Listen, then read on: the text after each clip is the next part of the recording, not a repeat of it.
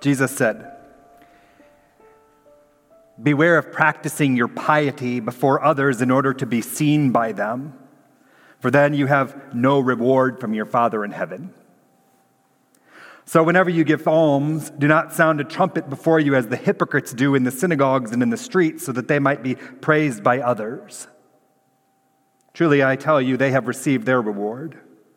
But when you give alms, do not let your left hand know what your right hand is doing, so that your alms may be done in secret, and your Father who sees in secret will reward you. And whenever you pray, do not be like the hypocrites, for they love to stand and pray in the synagogues and at the street corners, so that they may be seen by others. Truly, I tell you, they have received their reward. But whenever you pray, Go into your room and shut the door and pray to your Father who is in secret, and your Father who sees in secret will reward you. And whenever you fast, he said, do not look dismal like the hypocrites, for they disfigure their faces so as to show others that they are fasting. Truly, I tell you, they have received their reward. But when you fast, put oil on your head and wash your face so that your fasting may be seen not by others, but by your Father who is in secret, and your Father who sees in secret will reward you. Do not store up for yourselves treasures on earth where moth and rust consume and where thieves break in and steal, but store up for yourselves treasures in heaven where neither moth nor rust consumes and where thieves do not break in and steal. For where your treasure is, there your heart will be also. The Gospel of the Lord.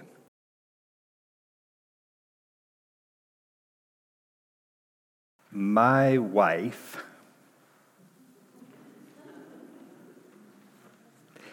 has complained about the dust in our house for years, as though it was any more prolific than anyone else's dust.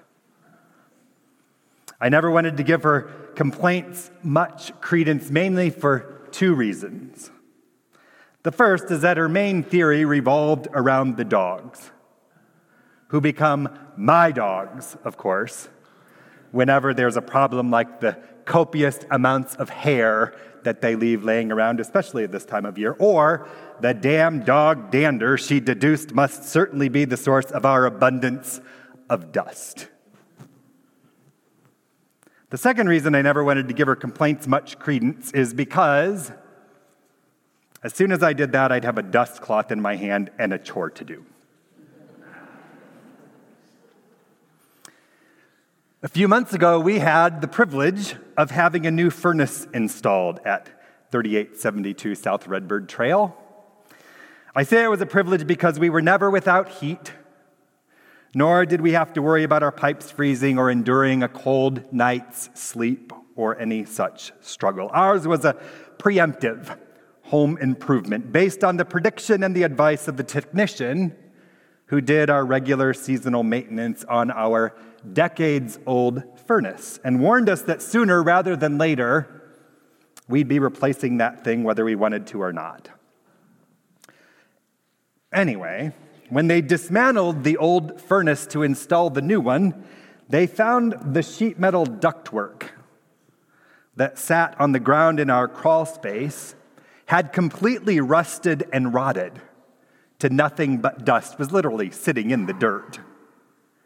Our old dying furnace, which had a terrible filter system in it anyway, was in fact blowing its own dust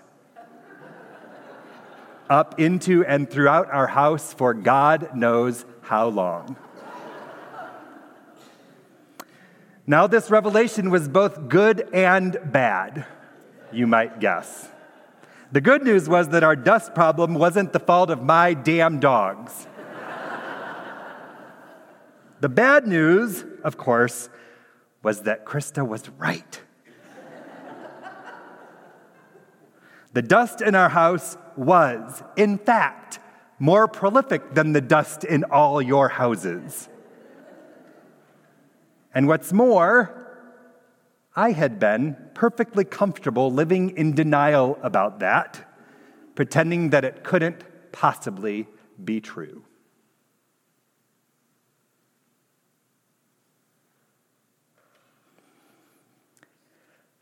I got a call from the local paper last week wanting to know about Lent generally.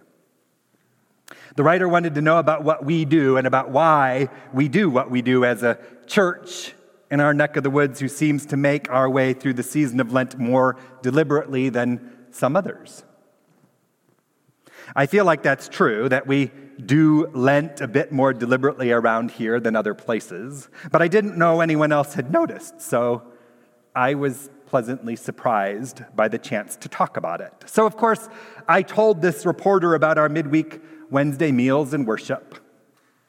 We talked about Holy Week prayer vigils and other worship services like Good Friday and Maundy Thursday, where we're used to celebrating First Communion with our little kids and stripping the altar, sometimes washing feet. And of course, I told her about tonight, this Ash Wednesday stuff, where we begin all of it together with a smudge of ashes and dust on our foreheads. I even told her about how some of us get our ashes in the columbarium. She seemed particularly interested and fascinated by that. And I told her that generally, for me, Lent as a spiritual discipline is about acknowledging that life in this world is hard. And I think we do ourselves, we Christians, I mean, do ourselves and the world around us a disservice when we pretend that having faith makes everything easier all the time. Like, yeah, God is good all the time, and all the time God is good, so they say. But God never promised there wouldn't be suffering and struggle and hardship and adversity along the way. I think too many people believe that too many of us believe that because of our faith, we don't or shouldn't have to suffer or struggle or endure what so many out there in the world suffer through, struggle with, and endure in this life. But looking around this room, I know that you and I know that this couldn't be further from the truth of our experience. There is divorce and cancer. There are addictions and diseases of all kinds. There are floods and wildfires, mass shootings and war. There are chemical spills and spy balloons for crying out loud. There are racists and homophobes and bullies. There is sin and shame and sadness and regret that gets the best of us too much of the time.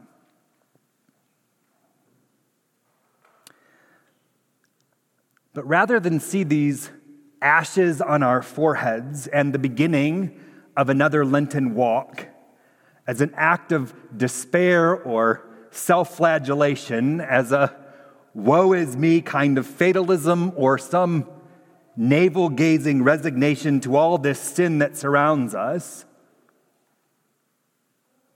I'd like to invite you to let all of it, these ashes and this Lenten season, be an honest, brave, faithful, defiant, hope filled engagement with the dust that covers us in this world.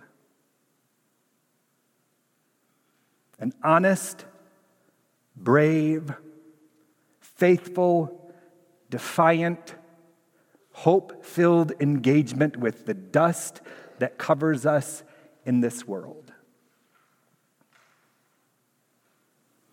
This is an opportunity to acknowledge that the dust of our sin and struggle can feel and be heavier some days, and more so for some of us than others. And this is an invitation not to ignore that dust as some of us are wont to do.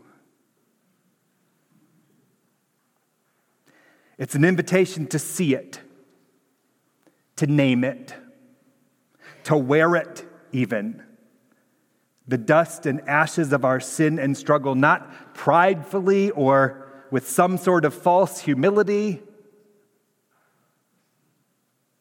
but so that we might acknowledge and proclaim that none of us is alone in this. And all of this is a chance to do as Jesus expects us to do and suggests that we do. We pray, we give our offering, we fast maybe.